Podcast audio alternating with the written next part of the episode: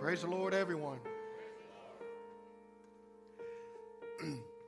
I thought the uh, worst thing I was going to have to deal with tonight was trying to stay on one foot all night, but I got to fight my voice too. Woke up to hardly being able to talk, so if y'all will um, be patient with me, we will get through this this evening. I want to go ahead and go immediately to the Word of God. We're going to start in Genesis chapter 2. We're going to read verses 8 and 9 and verses 16 and 17.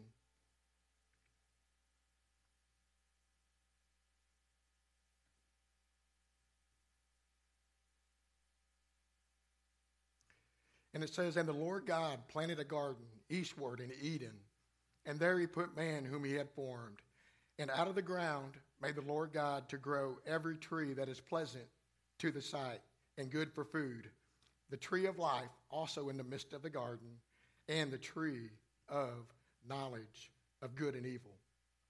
And the Lord God commanded man, saying, Of every tree of the garden thou mayst freely eat, but the tree of knowledge of good and evil thou shalt not eat of it, for the day that thou eatest thereof thou shalt surely die. Let's go to the Lord in prayer. Heavenly Father, we're just so grateful for this evening, Lord. We ask you right now, Lord, that you would open our hearts and open our minds to receive what you have for us, Lord. Lord, I ask you right now, take away anything that's of me, Lord, and fill me with you completely, Lord. Not my will, but your will be done this evening, Lord, that your word would go forth, touch the hearts of the people that are here this evening, that they would have something to go home with this evening. In Jesus' name we pray. Amen. You may be seated. So, tonight, I want to discuss just for a few moments. Again, I promise I won't keep you all long. But just for a few moments, I want to discuss the ultimate choice. The ultimate choice. You see, in this garden, God put plenty of trees. But he speaks of two in particular trees. He doesn't talk about other trees. He doesn't talk about the elm tree, the great mighty oak tree. He doesn't talk about the apple tree or even the cashew tree. He talks about two specific trees a tree of life and a tree of the knowledge of good and evil. Two separate trees. And we see after chapter 3 of Genesis, the tree of life is not spoken about again until Revelation. It's mentioned in chapter 3, and we'll get there here in just a second. But I want to talk about the ultimate choice. Basically, our approach to God. How do we approach God? Do we approach Him from a knowledge based? Or do we approach Him from a relationship base?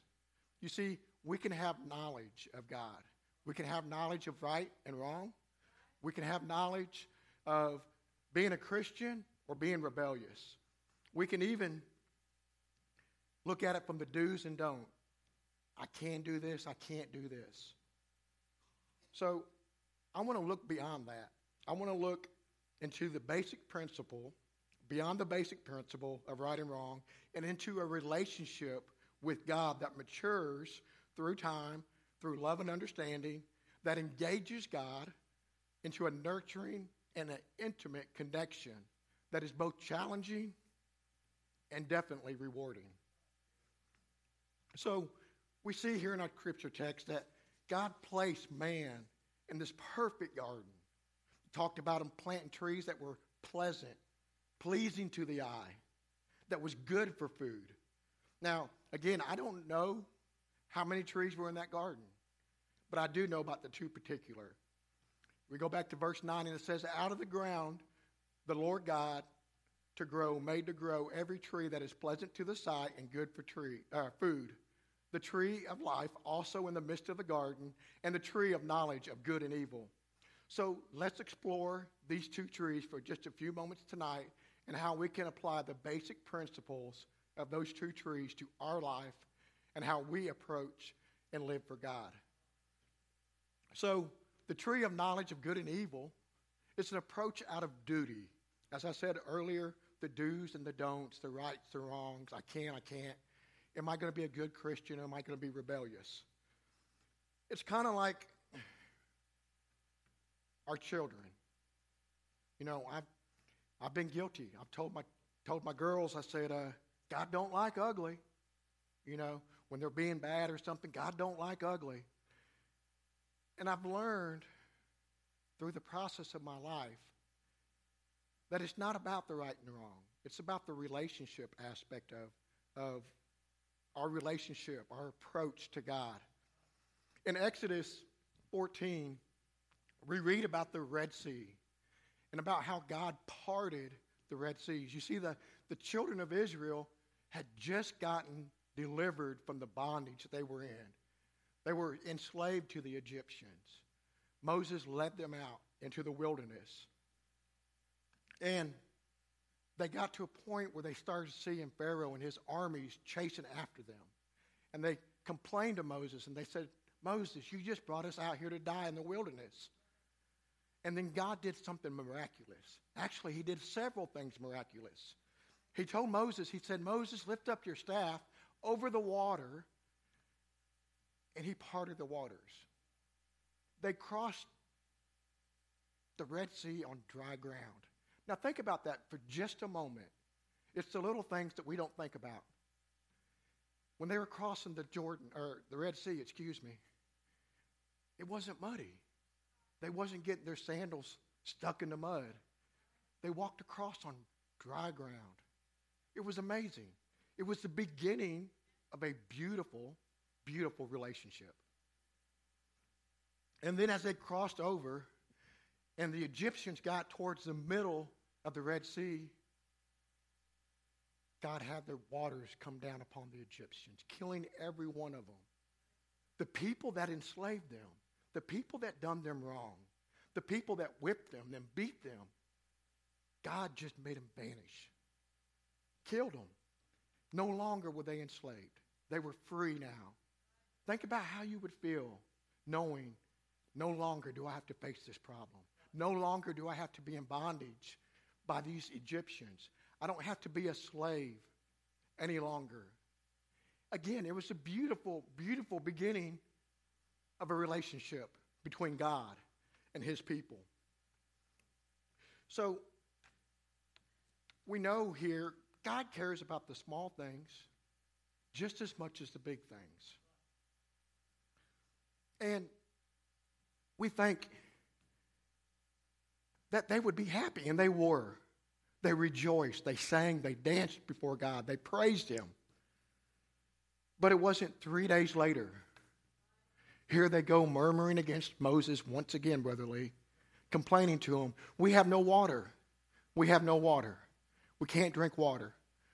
They led to the water. They found water. It was bitter. They found more water that was sweet.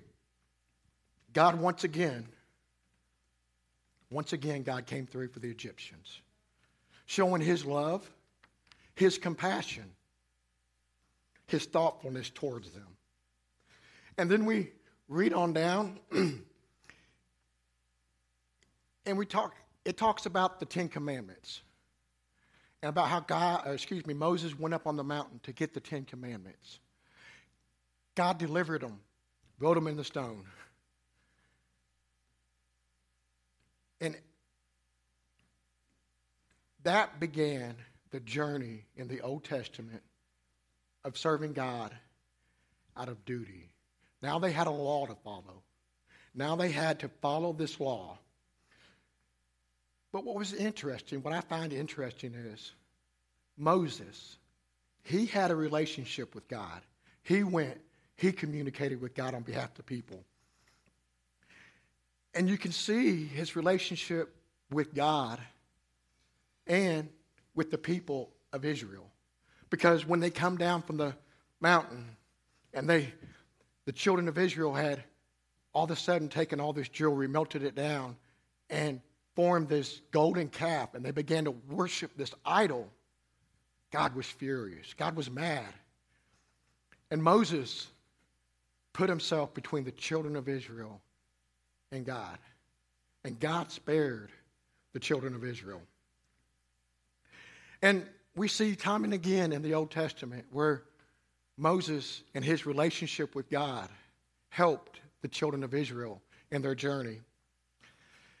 Then we come to the New Testament, and we see this group of people called the Pharisees. They understood the law, they knew the law, they studied the law day and night.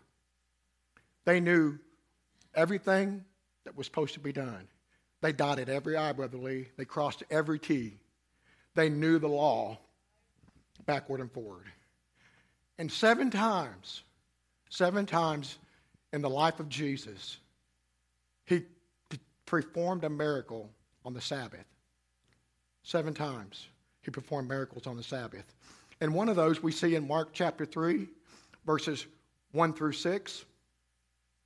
And it says, And he entered again into the synagogue, and there was there a man which had a withered hand.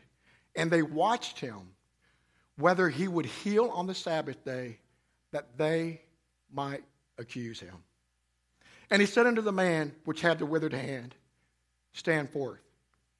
And he said unto them, the Pharisees, Is it lawful to do good on the Sabbath or to do evil? To save a life or to kill a life? But they held their peace.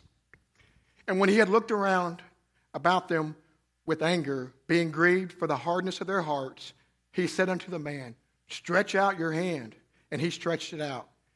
And his hand was restored whole as the other. And the Pharisees went forth and straightway took counsel with the Herodians against him, how they might destroy him. God, once again, showing his love, showing his compassion on the people, performing a miracle in front of everyone. Now, I would love for God to perform a miracle right here, right now, tonight. I would love to see this leg grow back out. That would be awesome.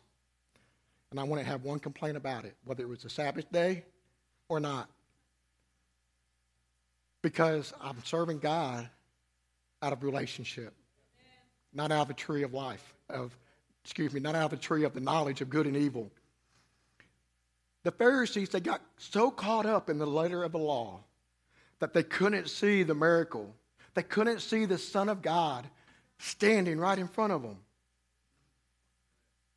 They followed the law out of obligation while they neglected the weightier matters forgiveness, love, peace, faithfulness.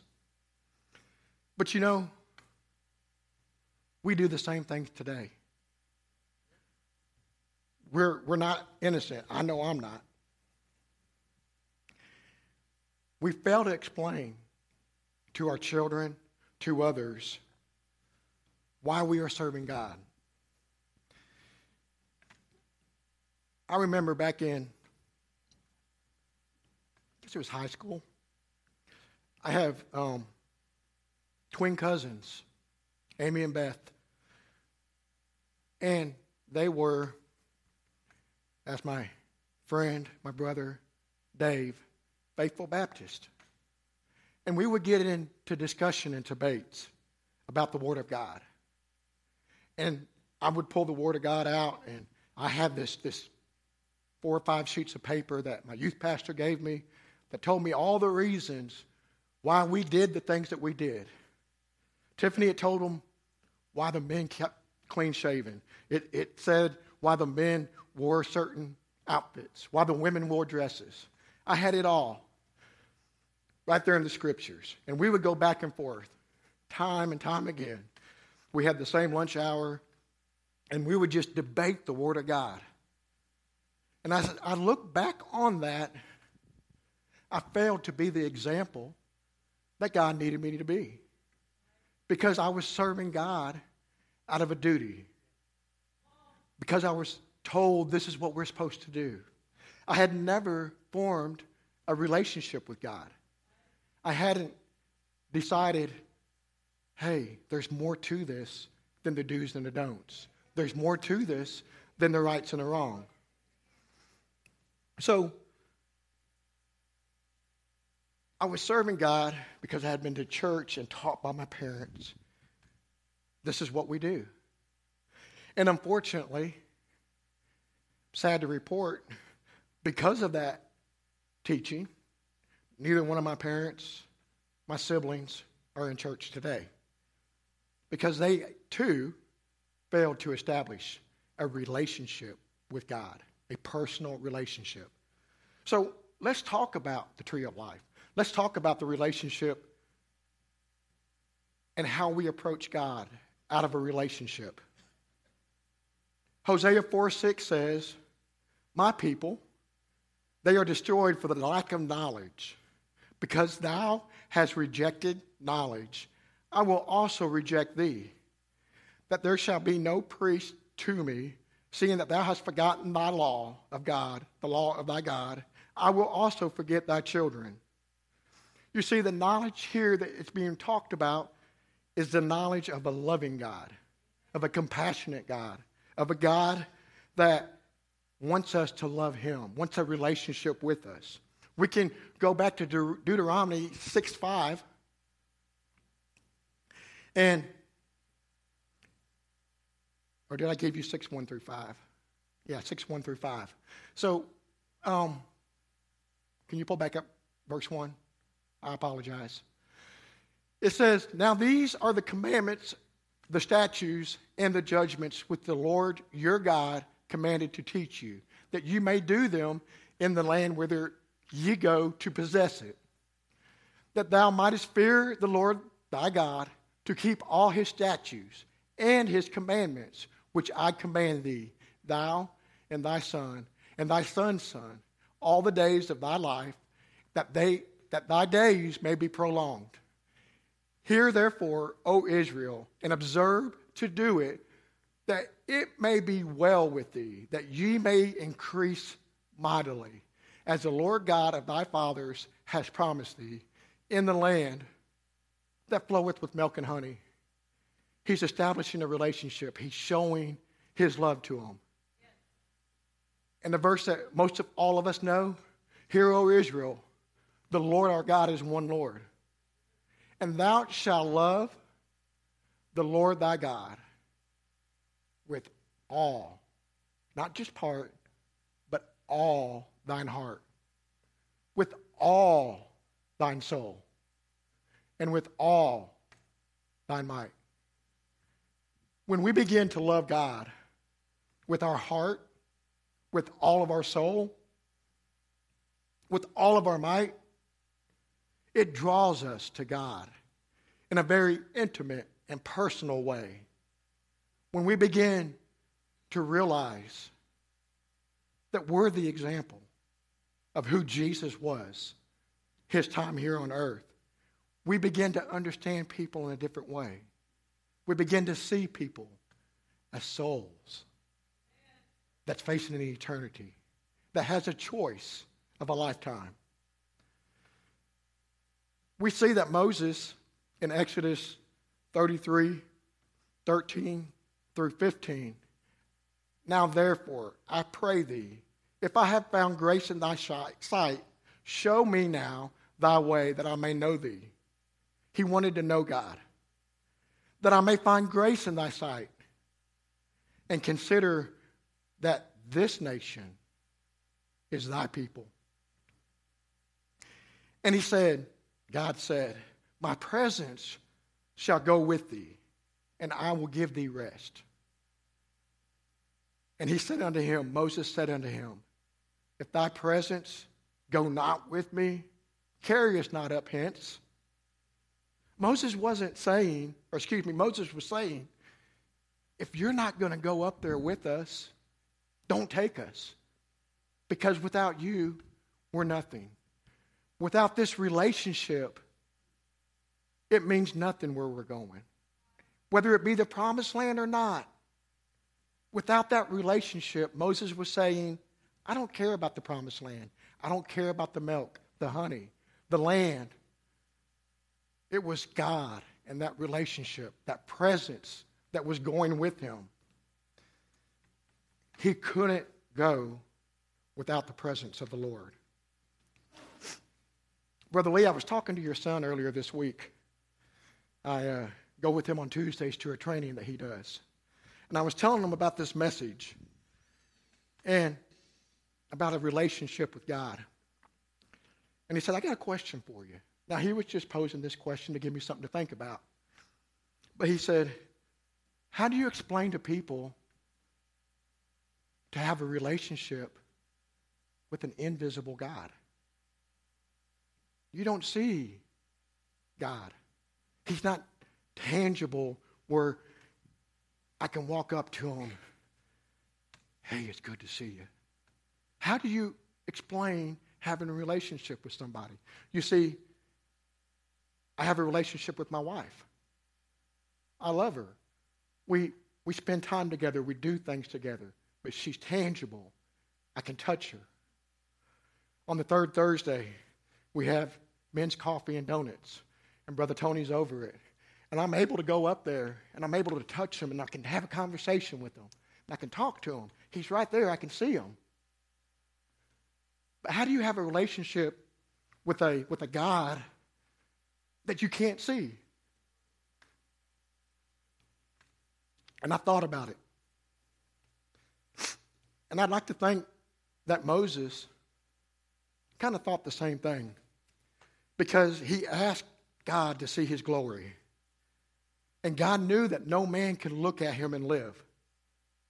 But once again, his love for his people and his compassion for his people, he created an opportunity for Moses to see his glory. He hid him in a cliff of a rock, in a cleft of a rock, excuse me. And he covered his hand, his, with his hand, he covered Moses as he passed in front of him. But he took his hand away so Moses could see the, the back parts the hind parts, the things that God had already done,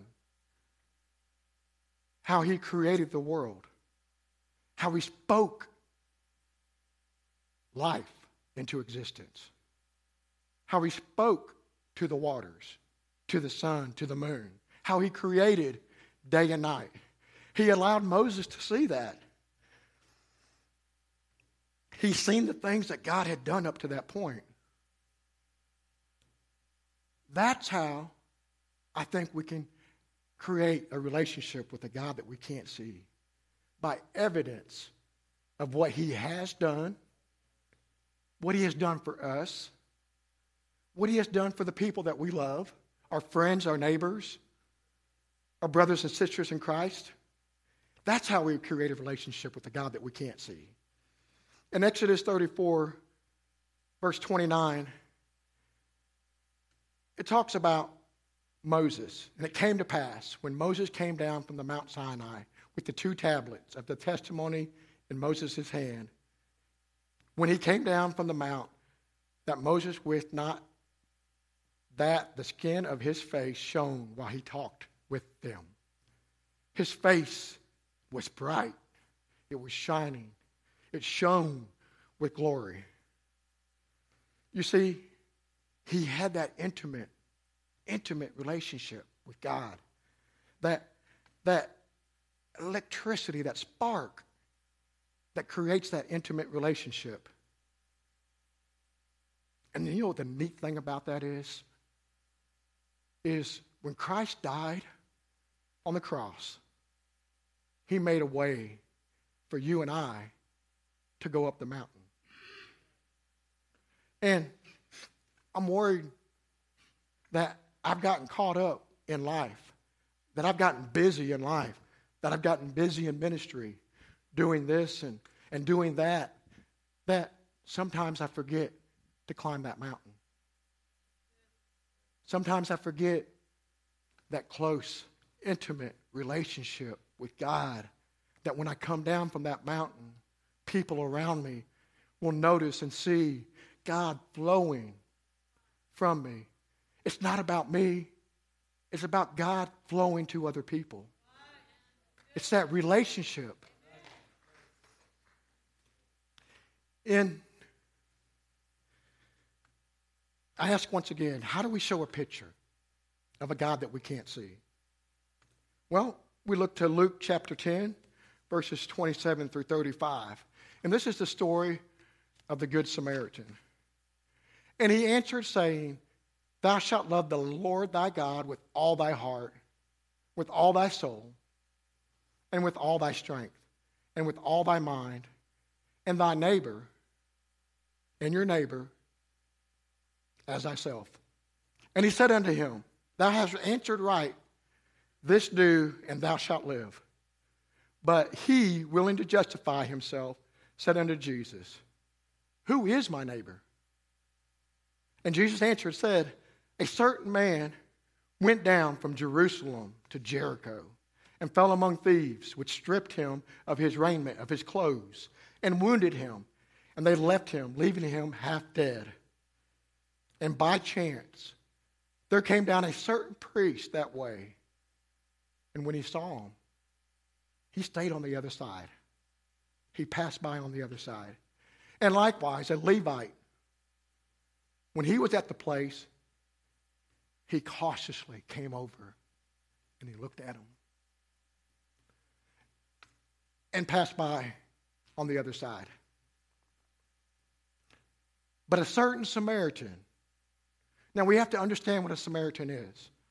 A Samaritan wasn't really that well liked. He was half Jewish and half not Jewish, but they wasn't well liked. But as he journeyed, he came to where he was, and he saw him, and he had compassion on him. And he went to him.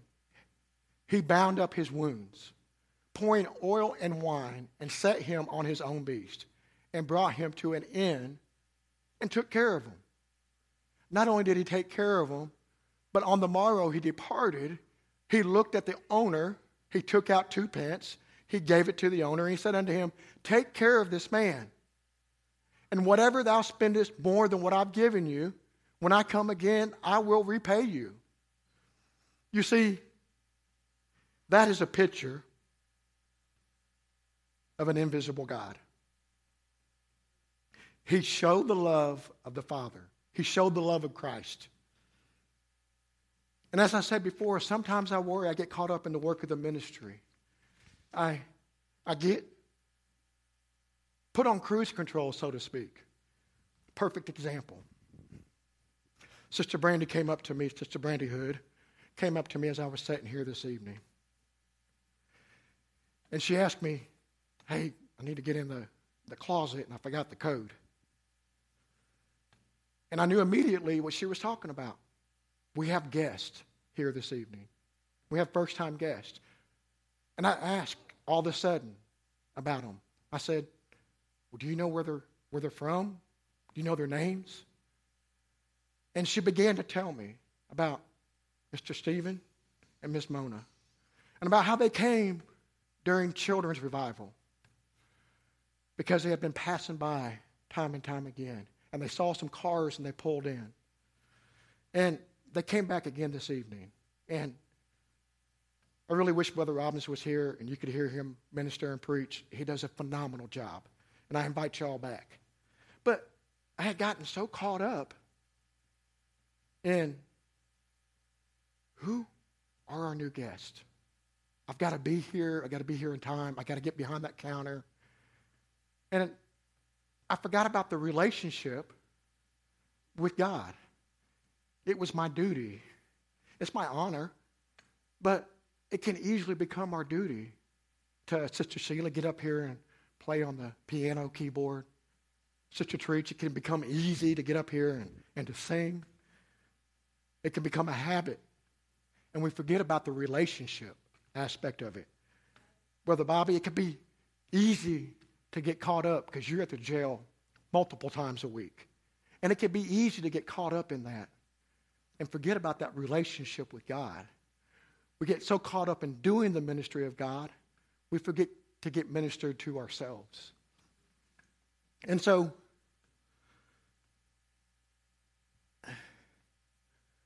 I want to challenge us to look and see what, are, what is our relationship? What is our approach? We have a choice, and it's a choice of a lifetime.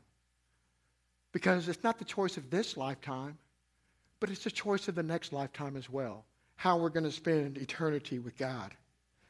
And I say that because there's a set of verses that when I read them, they grip me. They, they just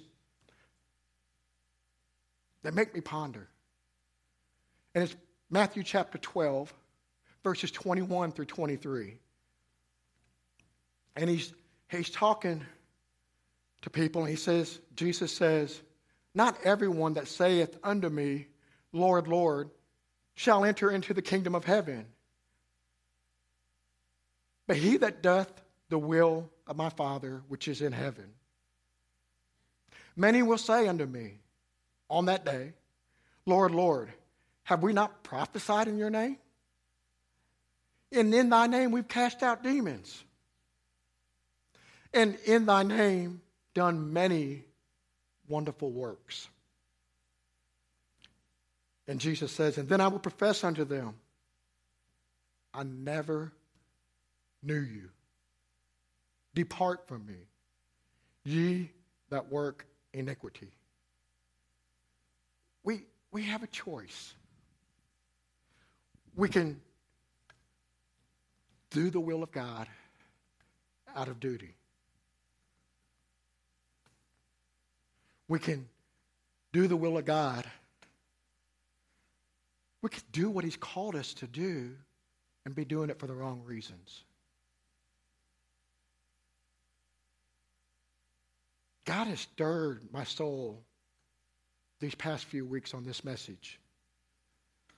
Because I always say every message preached is first preached to the preacher and then to the congregation. This has stirred me. What is my approach to God? Am I serving God out of duty? Or am I serving God out of his love for me? Am I serving God because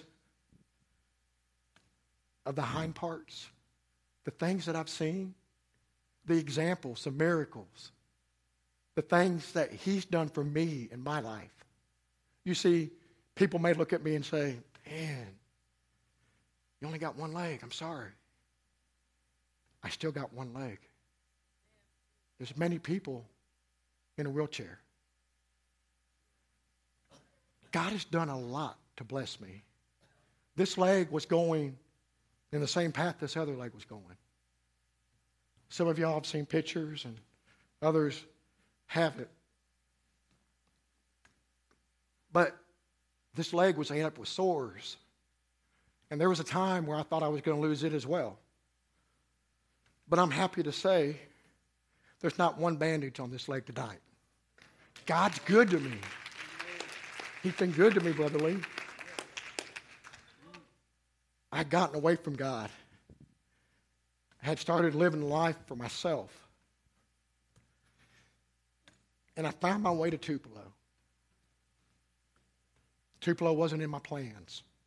I wasn't, only thing I knew about Tupelo was when I was a kid we had these little booklets that you stuck quarters in, kind of like for Mother's Memorial as well.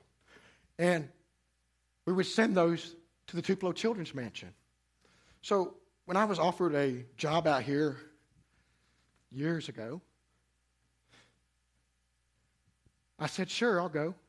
Didn't know a soul, didn't know anybody here. I was young and dumb. And I moved here thinking this was going to be the opportunity for me to change my life. I was going to turn my life around. Nobody knew me. Nobody knew my past. Nobody knew my story. I was going to change my life around the day I moved here and start living for God once again. I've been raised in church. Sister Erickson, just like Maddie, I could quote their verses back to back to back to back.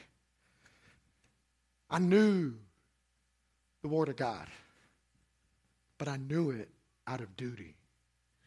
I knew it not to hide the Word in my heart, but I knew it to win a trophy.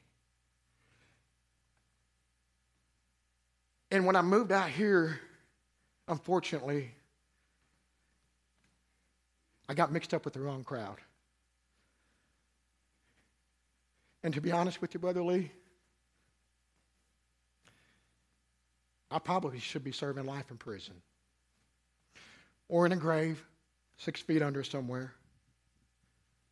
But in his love and compassion for me, he led me to a church over off of Clayton Street. And I met some people there. And unfortunately, the Word of God didn't stick with me because, again, I was doing it out of duty. This is what I was supposed to do. I'm supposed to be a Christian. If I want to make heaven my home, then I got to do what the Bible says to do. If I want to make heaven my home, then I've got to go to church on Sundays and Wednesdays and every day in between that they had the doors open. And so it didn't stick with me. But there was a few people over the years that did stick with me, that saw hope in me, that saw potential. And one of those people introduced me to Brother Robbins.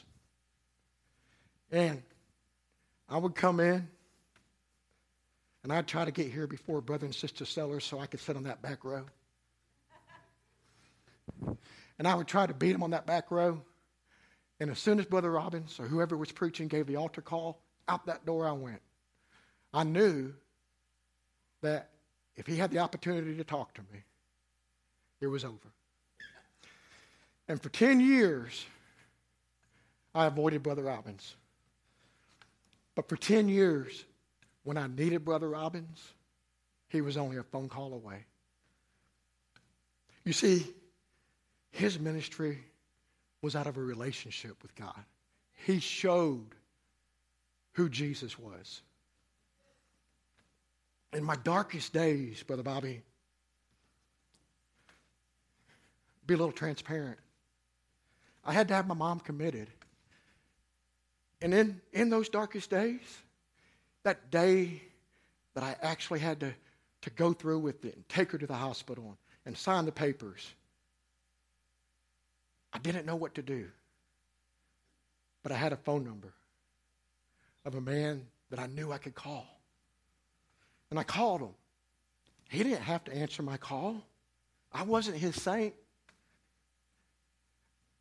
I didn't come here to church on a regular basis.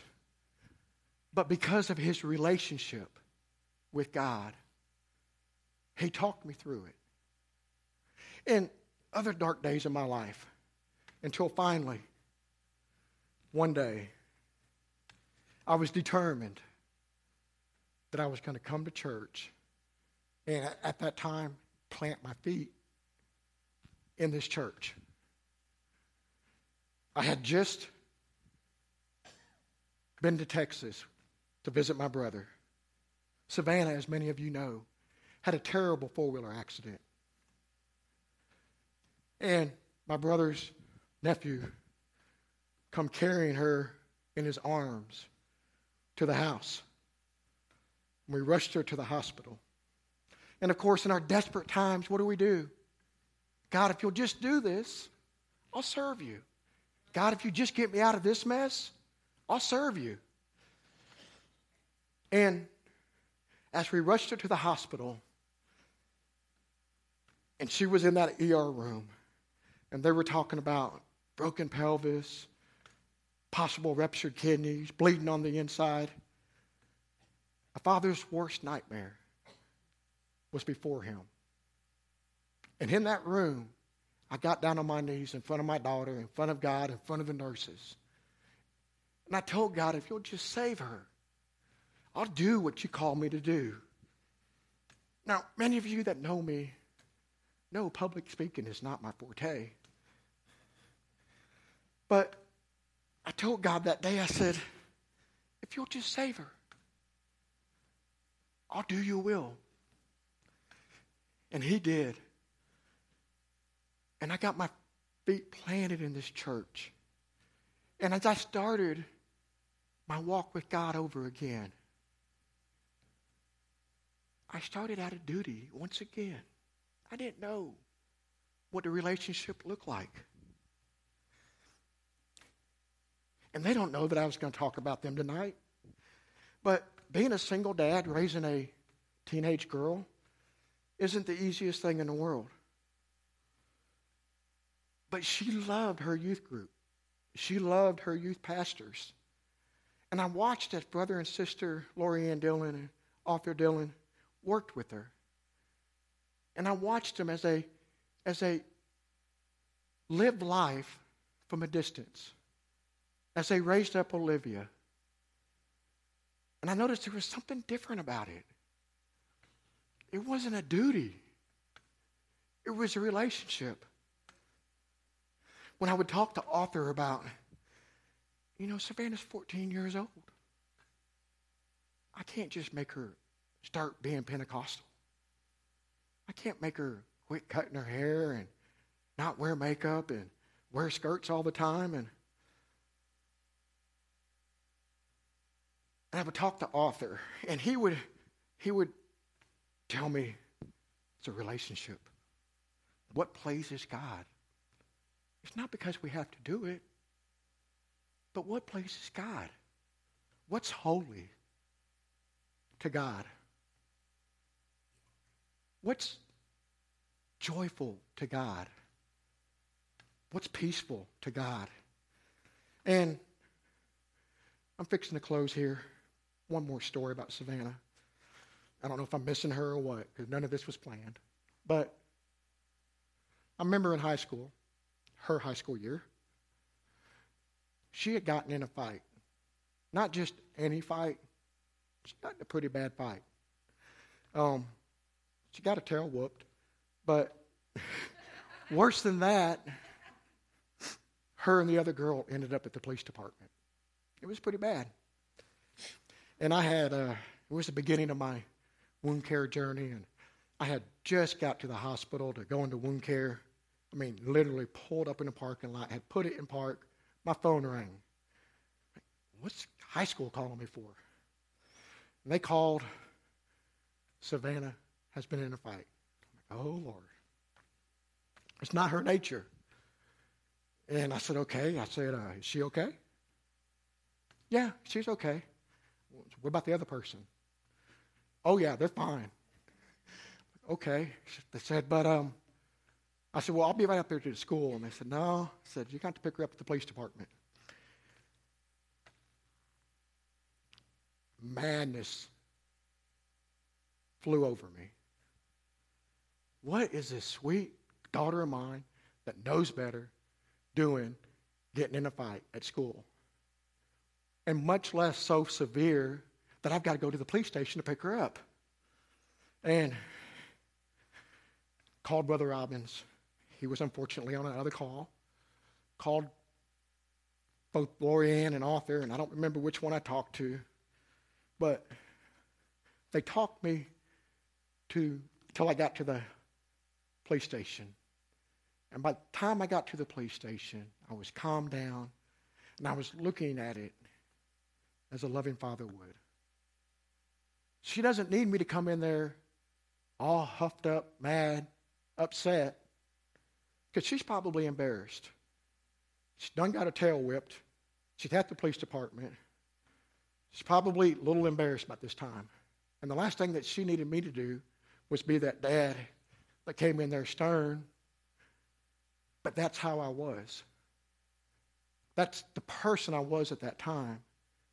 And they talked me and convinced me that she needed loving right now. She needed a dad that would wrap his arms around her. And so I picked her up. It was a pretty quiet ride back to the house. We got back to the house. She got out. She was bloody. Shirt was tore. Um, pretty bad, pretty mess. And we got inside. And she turned around, waiting for what she thought that her dad was going to do because that's what he'd done in the past. And I just walked up to her and wrapped my arms around her, told her I loved her, told her I'm glad she was okay, told her I was disappointed, but I'm glad that she's okay. And I turned around and walked into the living room and sat down, and she came in there, this puzzled look on her eye, in her eyes. You okay? Yeah, sweetie, why? Um, because this isn't what I was expecting. You see, I think sometimes when we sin, we look at God that way. We're expecting God to look at us with this big fly swatter and swat us for doing wrong. Because that's living life through the tree of knowledge of good and evil. But sometimes I think that we view God that way. But if we'll view God as a God that's compassionate, that corrects us when we do wrong.